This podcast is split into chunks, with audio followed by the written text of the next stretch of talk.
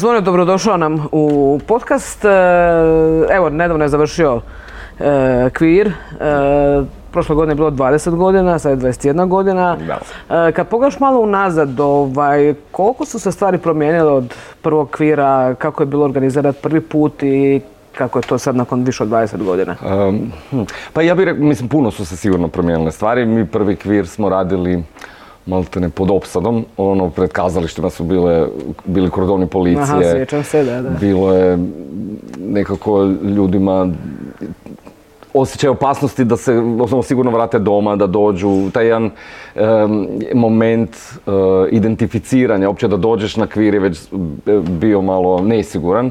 Mislim, to je naravno vrijeme i kad kako da velim, nije bilo, bilo puno ljudi koji su uopće out, Mhm. ono, kad bi se na televiziji razgovaralo, lica bi bila zamračena, glasovi promijenjeni. Mislim, Da, da, da. Koliko ste- su ljudi uopće znali šta, što znači kvir? I to je isto, nisu, nisu znali. Mislim i danas je uvijek često prvo pitanje što je to zapravo kvir i meni to je najdraže i odgovarati jer kako velim, ta edukacija bi trebala ići iz generacije u generaciju i onda da odmah i počnem s tim. Znači, kvir je nama bilo nešto i mimo same seksualnosti ili rodne, ove klasične definicije kvira. Kvir smo mi e, već tada definirali kao nešto izvan norme, a norma ovisi o tome gdje se taj kvir održava ili o geografiji na, re- na neki način, odnosno kvir u Hrvatskoj je možda drugačiji od kvira u drugim dijelovima e, svijeta, a Hrvatska je vrlo zahvalna za kvir, odnosno vrlo lako biti izvan te norme, s obzirom da Hrvatska i dalje, evo to se recimo nije možda toliko promijenilo, opterećena tradicijom, patrijarhatom i religijom. Tako da iz tog kanona vrlo lagano se ispadne, ono, ne moraš biti ni, ni gej, ni, ni, ni, ni, ni lezbija, ne, le- lezbika da, da, da, da budeš kvir u Hrvatskoj. Da, da, da. Koliko je zapravo to za organiziranje ovaj programa i to, je li lakše sad eventualno naći novce ili lakše možda ovaj, dovesti ljude koji će, mislim, odmah hoću reći izvođače. Da, razumijem te. Um, što se tiče novaca, rekao bih da ne. Znači, ta, ono, kvir prvih godina je maltene imao više novaca nego, nego danas. Um, ali to je neka sudbina koju dijelimo sa cijelom nezavisnom scenom. Mislim da to nije vezano direktno uz kvir uh, ili samo uz kvir. Uh, tako da se ta nezavisna scena, rekao bih, od 2008. od financijske krize nije uopće oporavila. Um, a što se tiče organiziranja samog festivala i kvira, da, kvir je danas lakše organizirati jer naprosto mi smo do sada surađivali sa valjda svim javnim institucijama u gradu. Um, I nekako je kvir poznati, naime više nije toliko off festival, sad je, rekao bih jedan ono međunarodni maltene mainstream uh, festival. Da, da, da. I tu bih rekao da nam je isto pomogla situacija da se mnogo festivala osipalo, odnosno tih festivala koji se bave kazalištem, plesom, eksperimentom je nažalost sve manje. E, za bavljanje kvirom u, u, u sredini koja je baš ne prihvaća to tako lako, koja inače nije baš ne prihvaća lako ništa što je drugačije, ovaj, treba zapravo puno hrabrosti. Misliš da kod nas ima dovoljno hrabrosti za umjetnike e, iz tog miljeja da se, da se predstavljaju? Koliko tu je Pa mislim, ja se sjećam na prvim kvirovima smo, ja na neki način morali nagovarati umjetnike da budu dio programa, odnosno to je isto koje za publiku bilo dosta identificirajuće. Ono, nastupaš na kviru, to sad već nešto znači, stavljate u neku uh, ono, kutiju, ladicu i to bi rekao da je neka opasnost uh, koja nije samo u Hrvatskoj, nego i šire svako ko se bavi nekom vrstom arta koji se može definirati kao identitetski art, na neki način te ipak postavlja u tu ladicu. Prije više nego danas, znači sad ono, mnogim institucijama po vani, muzejima, e, kazalištima, festivalima, kvir je uvijek na ustima. To je dakle postala, postao ipak taj neki mainstream i neki gotovo čak siguran prostor eksperimenta. Uh, ali tad kad smo mi pokretali kvir i tad moram reći nije bilo puno kvir festivala uh, u Europi ili čak u svijetu, bilo puno filmskih gej i lezbijskih festivala, međutim ovih festivala koji se bave izvedbom, živom izvedbom nije bilo toliko. Tako da tu se ta ideja možda kvira koji određuje mijenjala i danas je naravno umjetnicima lakše i pogotovo zato što uh, se mi nikad nismo bavili s identitetom samih umjetnika, nego artom, odnosno sadržajem onoga što se predstavlja na sceni. I opet po toj definiciji da kvir može biti bilo što izvan norme. Znači mi smo se tu bavili uh, rasnim pitanjima, ekonomskim pitanjima uh, uh, koji ponekad nemaju veze sa seksualnošću. Ili recimo biti crnac u Brazilu je te ponekad, odnosno stavljate više izvan norme nego tvoja seksualnost ili ili rod, rodno opredjeljenje ili rodno izražavanje. Dok u Hrvatskoj, e, čak ta prva definicija kvira je bila samo, samohrane majke su isto kvir, jer u toj, tom patriarhatu e, naravno se uvijek e, postavlja pitanje, aha, Aha, šta sad, da, da, to je to. da, tako da čini mi se da je s te strane potrebno danas manje hrabrosti za biti kvir. Biti kvir, da. E, ti si u okviru državi predavanja na, na Jelu, ali tako? Mm -hmm. možeš li zamisliti da negdje kod nas ovaj, držiš predavanje u okviru, koliko, koliko zapravo ovaj, uh, su nekakva sveučilišta, mislim, da li bi sveučilište kod nas bilo otvoreno za Pa ja bih takvih... rekao da sve više mm. su otvorena, mislim, ja sam tu i tamo držao predavanja na akademiji, na, na dramske umjetnosti, na likovne. I na filozofskom se sad radi rodni studij, nakon dugo godina koliko sam shvatio pripreme, tako da kvir ili sve vezano uz e, rod, spol na, na taj način, mislim da će ući u u kurikulume, odnosno u, u, postati dio kolege i neke naše knjige koje smo mi objavili, usmena povijest homoseksualnosti, se naprosto uh -huh, i, uh -huh. i koristi na fakultetima. Mislim da je problem drugi. Ja sam recimo na, kvir, na Yale-u predavao curating kvir, odnosno kuriranje kvira i to je nešto što se čak sad i da Akademija dramske umjetnosti, znači kako kurirati, kako stvarati program koji je uh, tematski specifičan. Recimo raditi kvir u Hrvatskoj, kad mi ni nemamo ideju točno što je to kvir, što znači biti drugačiji, je bio priličan izazov ne samo sa organizacijske i logističke strane, nego rekao bih i sa sadržajne strane. Znači, s čim ti zapravo trebaš uvesti kvir, uh mhm. -huh. negdje stvoriti platformu, okvir u, unutar kojeg ćeš moći to dalje e, razvijati. To mi se činilo da je neki bio pomak i zbog toga je kvir možda čak bio i prepoznat onda i međunarodno. Jer smo mi onda zvali neke umjetnike koji su e, također micali granice u nekim svojim e, sredinama i oni bi poslije ponekad postali prilično poznati, popularni ili nama onda teško i dobavljivi, preskupi naprosto mhm. više za nas.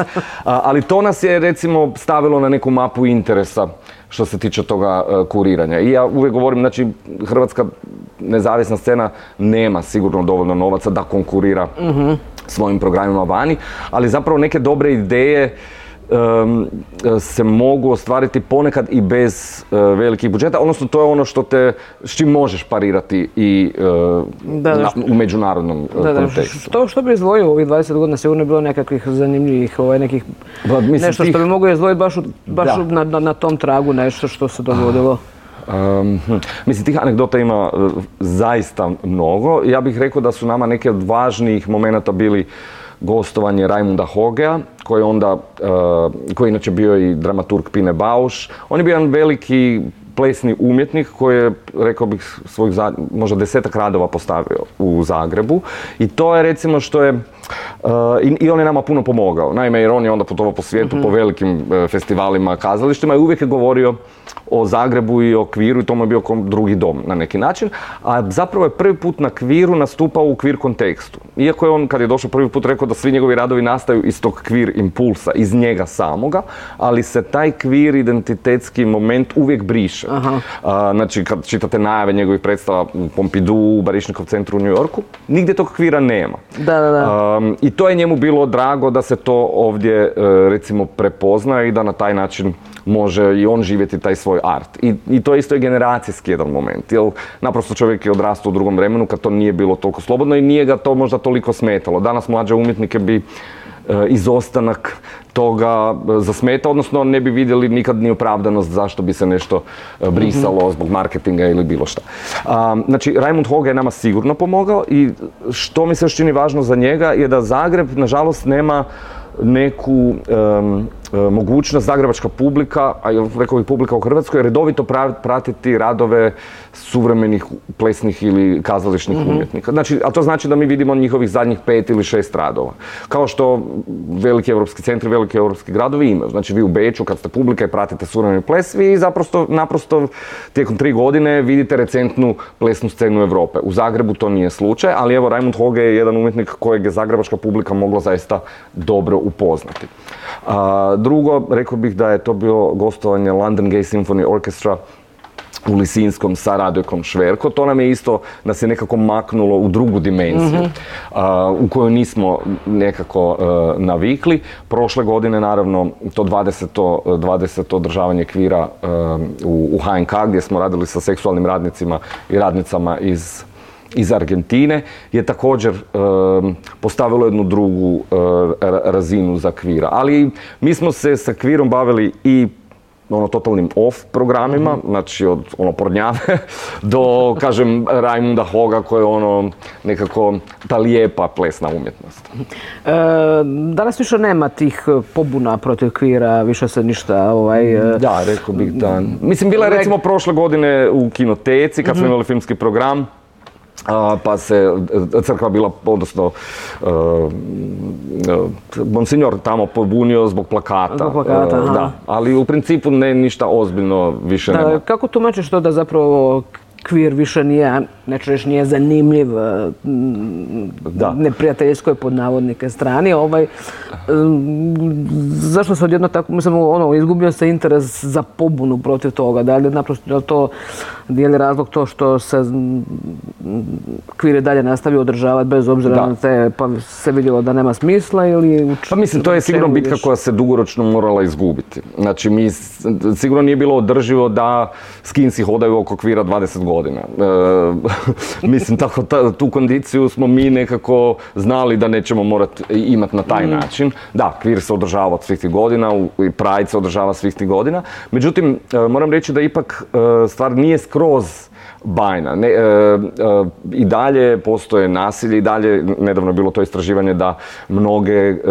LGBTIQ osobe žive u strahu, da su doživjele mhm. neku vrstu diskriminacije, da je velik postotak ljudi razmišljao ili pokušao samoubojstvo. Znači, stvar možda ne mora biti prema vani toliko agresivna, međutim ljudi dalje žive u agresivnom društvu ili u agresivnoj okolini ili dovoljno nesigurnoj da se sami osjećaju loše sa, sa sobom. Tako da to um, uvijek treba uzeti s nekom zrnom soli, mm. sa, sa ono, uh, zrncem soli, ta ideja da ok, sad više baš ne tučeš ljude po cesti, ali ih maltretiraš doma. um, I zbog toga mi se čini da je važno održavati kviri, da je važno surađivati sa institucijama, da se naprosto otvaraju uh, prostori za to. Naime, sad samo da kontekstualiziram. Tijekom ovih 30 godina Hrvatske samostalnosti niti jedna javna institucija u Hrvatskoj nije napravila niti jedan samostalni kvir program. Znači niti jedna. Osim prošle godine Tiflološkog muzeja koji dalje i sami dolaze iz nekakvog manjinskog e, identiteta koji su napravili izložbu koja prati 20 godina LGBTIQ aktivizma. Sve ostalo se dešavalo u suradnji s nekim. Znači vi kad odete na, ne znam, potpore koje se daju za, iz Ministarstva kulture ili grada Zagreba. Znači to za kvir programe, to su promili. E, otkupi knjiga u knjižnicama. Znači vi ne možete zapravo naći puno LGBTIQ literature u Komeži na Visu. Mislim, e, e, to su važne stvari za građanje identiteta. Znači, i, a opet u tim sredinama se netko treba osjećati i dovoljno siguran da i dođe u knjižnicu, da nešto pita pa da tamo kruži. Mislim, naprosto identiteti se moraju graditi u javnom mhm. prostoru također, da se osnažuju i da se ti mladi ljudi osjećaju e, dovoljno sigurno da se suprotstavljaju tim svim vrstama nasilja koje očito doživljavaju po tom istraživanju koje je nedavno izašlo.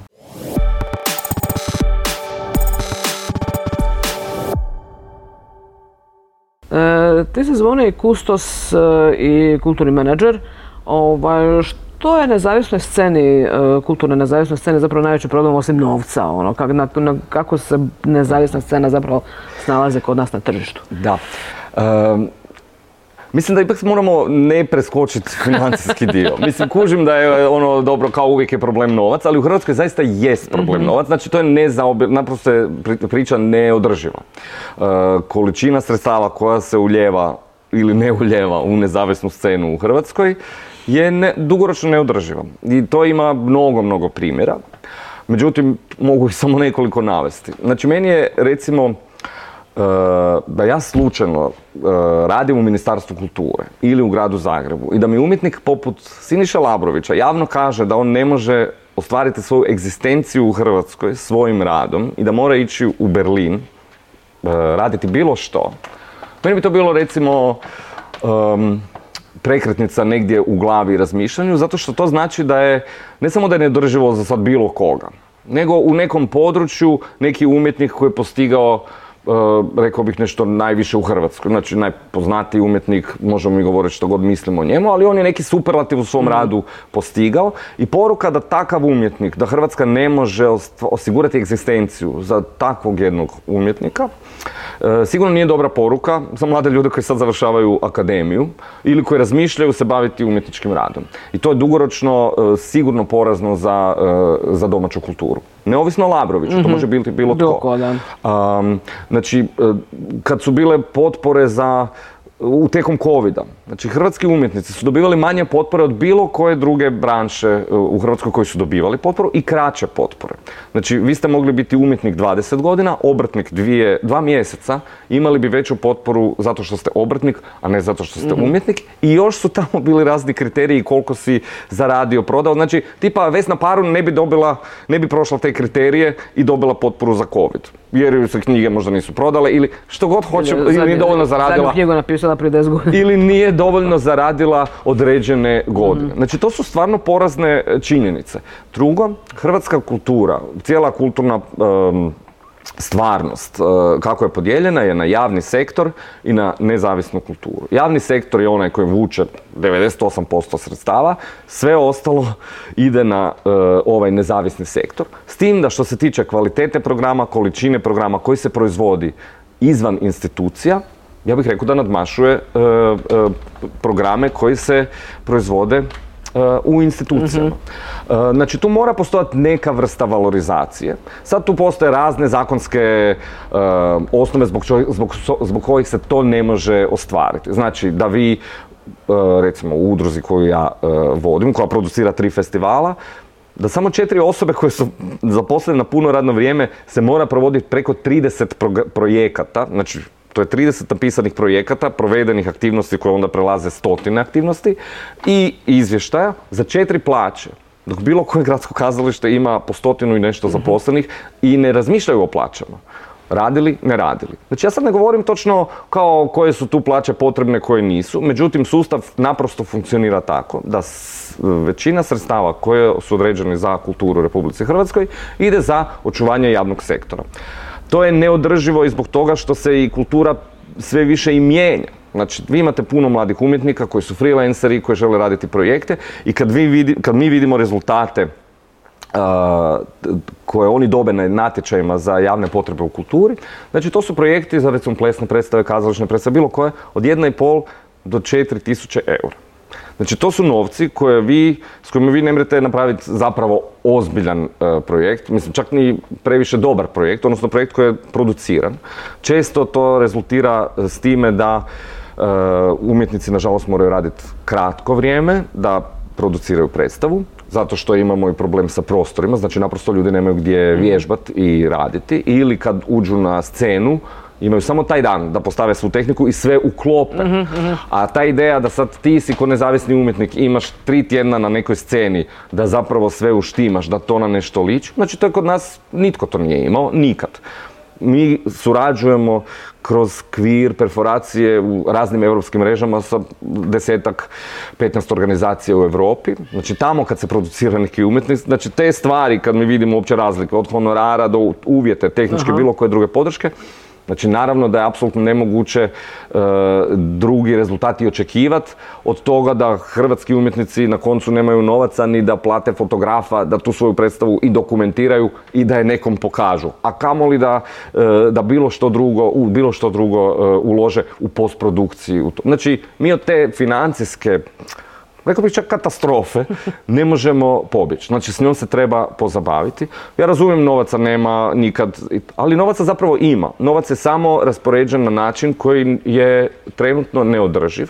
I u toj kulturnoj politici, odnosno kulturnoj strategiji i možda čak i bez previše mrdanja sa novcima, da ide možda manje na institucije, više na nezavisni mhm. sektor, bi se dalo napraviti pozitivnih promjena tipa samo da se osvijesti institucijama da su i one suodgovorne za uh, cijeli, cijelu ekologiju kulturnog sustava. Znači ne može se dogoditi da tijekom covid institucije naprosto funkcioniraju, nezavisni sektor ono, e, svi freelanceri nemaju odjedanput e, sredstva za život. Ili, ako se produciraju predstave, da baš institucije nikad ne, e, nemaju obavezu podržati mhm. nezavisnu scenu.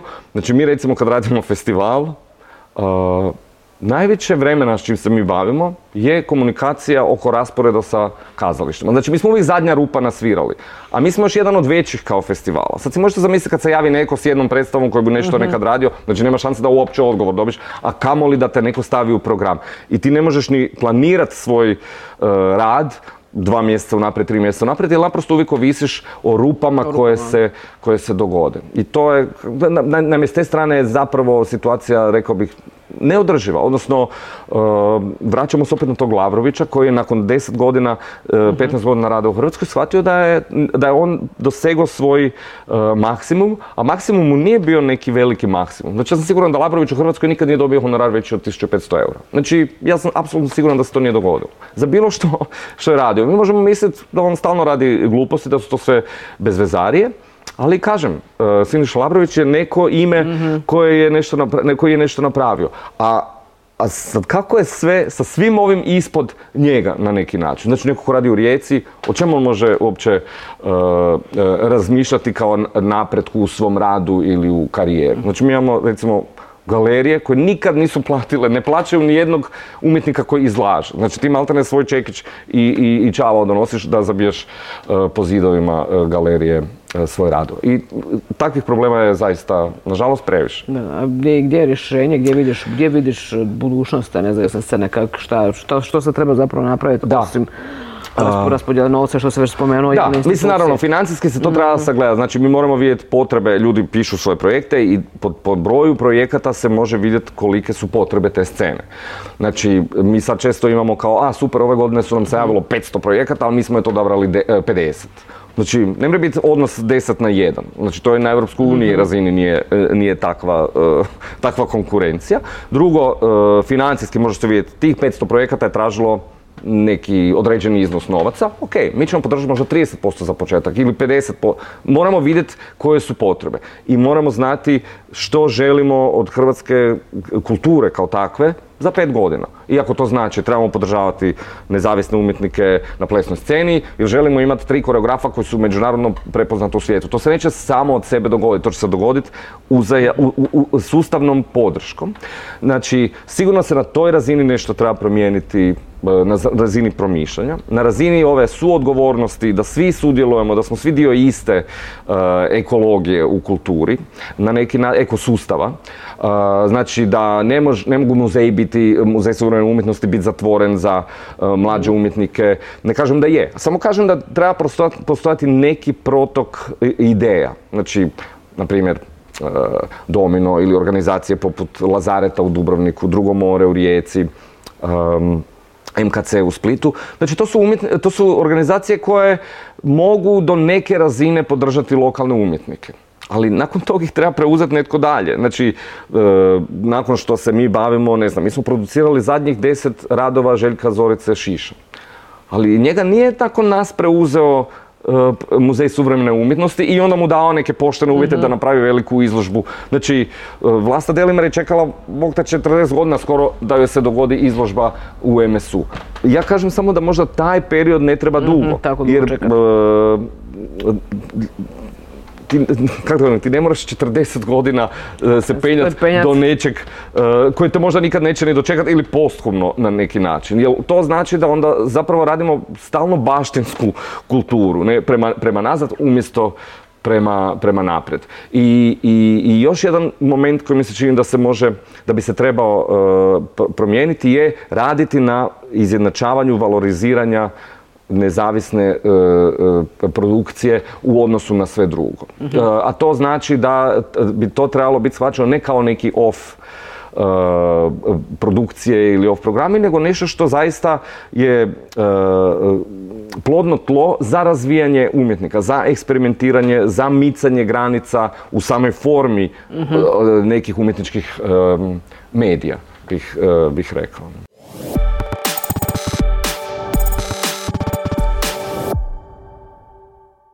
Da se samo vratim sekundu na, mm na kvir, malo prije si isto bio rekao nešto kad smo, kad smo pričali o tome da je ovaj, e, kvira tog ima sve više i to.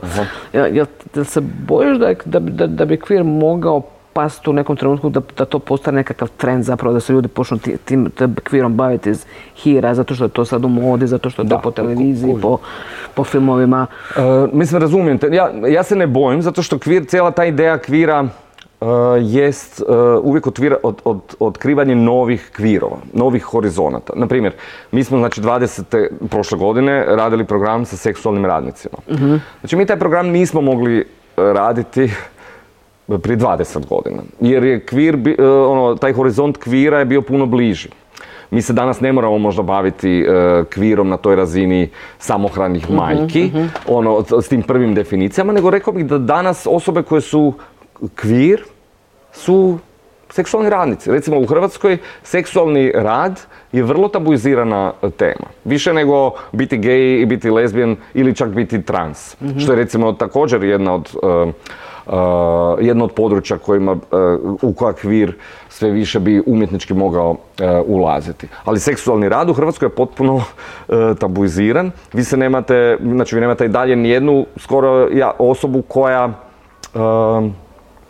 se za e, prava seksualnih radnika i radnica zalaže. Da, to je zapravo zanimljivo, zapravo vrlo rijetka javne osobe imaju uopće ikakav stav o tome. Da, znači, to je recimo područje ko prije, ko prije kad smo ono baš u kviru se raspravljali, ali baš zato je meni taj kvir zanimljiv, zato što stavljanjem, odnosno guranjem kvira sve više u neki mainstream pod ta svjetla reflektora u taj centar, se otvara mogućnost sve ovih drugih e, graničnih virova koje tek moramo e, otkrivati. I, I, to je ono što rekao bih da nikad malo, malo nepresušni izvor e, inspiracije i umjetničkog rada. Ne? Mhm. tako da da, ja se recimo ne bojim toga, a ovo da će postojati kvir koji je glup, koji je površan, mislim to je postojalo i prije. Znači ja, ja to iskustvo imam kad smo mi prvi put radili kvir u Njujorku, prije možda 10-12 godina i onda sam ja par tih svojih kolega, kuratora ovih većih mainstream festivala po Americi pitao da nam mi preporuče neke kvir umjetnike iz svojih gradova koje bi mi mogli predstaviti u New Yorku. Ne? I oni su svi poslali neke prijedloge onih kvirova koje svi prepoznamo. Znači to bi uvijek bila neka burleska, neki drag show, nešto što je zabavni program. Međutim, ovaj kvir s kojim smo mi htjeli ulaziti, znači oni nikad se ne bi sjetili te ideje seksualnog rada ili na taj neki način, ali ne promišljaju kvir kroz tu prizmu. Uh, i, I zato mi se čini da je važno i podržati i mlađe kuratore koji razmišljaju o okviru izvan tog klasičnog uh, uh, rodnog i, i, i seksualnog identiteta. Seksualni rad, bez obzira da li je kvir ili nije, on je kao takav mhm. na margini. Na margini, da, da, da. tvoj, tvoj zapravo, cijeli tvoj umjetnički put, zapravo bavljanje kulturom, zapravo je prošlo se jako puno prepreka. Ti se dugo radio i na, na Eurokazu gdje isto uvijek, ono, mislim, to je bila ta platforma gdje su, mhm. ono, se stvarno tim koje razno razni umjetnici uspjeli ono isprofilirati, ali ono, baš radiš na projektima koji su uvijek dosta, dosta zahtjevi, koji često šira javnost ne razumije temu, temu ne razumiju, ne razumiju, prolazi kroz, ali ništa od toga te nije spriječilo, ti si i dalje nastavio, nisi odustao nakon Eurokaze, ovaj Da. kvir pa domino, pa ono, šta tebe drajva da se ti uopće zapravo baviš? A da ne govorim naravno, ne, a novca baš ni nema, kad se na sve Znaš, to... da, kužim te. Um, mislim, Eurokaz je, meni je bilo prekrasno iskustvo. Znači, ja sam ko mladi došao tamo sa 16, 17 godina uh, i ostao sam tamo 6 godina. Um, Mislim, takvih festivala poput Eurokaza nažalost više nema, to je ovo što, što ja kažem. Znači, a kad kažem takvih festivala, festivala koji se ozbiljno rade, koji se programi zapravo zaista promišljaju, zato što se mogu promišljati, da vi imate grupu ljudi koja može godinu dana pripremati jedan program. Znači, to ni mi ne, ne- znači, to se naprosto ti uvjeti su se promijenili na, na, na, na našu žalost i to se sigurno vidi na, na našoj sceni, ne samo ovo što mi možemo do, dovesti, da ljudi gledaju i naprosto i na ovo što mi vidimo na domaćim scenama, jer jednostavno umjetnici trebaju i vidjeti što se vani dešava da s tim mogu rezonirati na neki način. Ne? Ali taj drive, ja sad ne znam, mislim ja bih rekao da imam neki psiho problem, a, jer ili ta tvrdoglavost ili ono kao idem dok ne, dok ne stane sve. Uh, ali, mislim, šalim se, meni je zapravo to jako sve uh, i dalje uh, inspirativno. Znači, mene i dalje me zanima otkrivat te, te rukavce začudnosti, kvira, ali u perforacijama, znači otkrivat neke mlađe umjetnike, promišljat s njima. Znači, najgore bi mi bilo kad bih mogao pretpostaviti ideje koje mi netko govori, kao aha, već znam kam to ide. Znači, to bi mi onda bilo kao da administriram uh, kao da samo administriram nešto. Ali ovo kad mi se neko pojavi s nekim drugačijim, drugačijom perspektivom, znači nešto što ja ne razumijem, to mi je naj, najdraže. I to me nekako drži um, uh, u poslu, uh, rekao bih. Ne? Da. Znači nema, ne vidiš zapravo trenutak da ćeš... Ne, ja stalno si pri, znaš ono, kad završi festival si mi ok, ovo mi je zadnji, sam tamo tako već 20 godina, tako da ne mislim da će, e, da će, da će to stati. Ali kažem, na, na- ja, ja se isto lako zasitim stvari, znači ja sam nakon par godina kvira pokrenuo perforacije, pa sam onda kao kvir u New Yorku, znači stalno nešto izmišljam challenge samom, e, samom sebi, ali kažem, ono što me tu i dalje drži je e, prvo ekipa koja se oko tog kvira e, vrti, znači nama sad u uredu, ono kao što sam rekao, rade ljudi koji imaju 25-27 godina, znači koji su imali 5 godina kad je kvir počeo.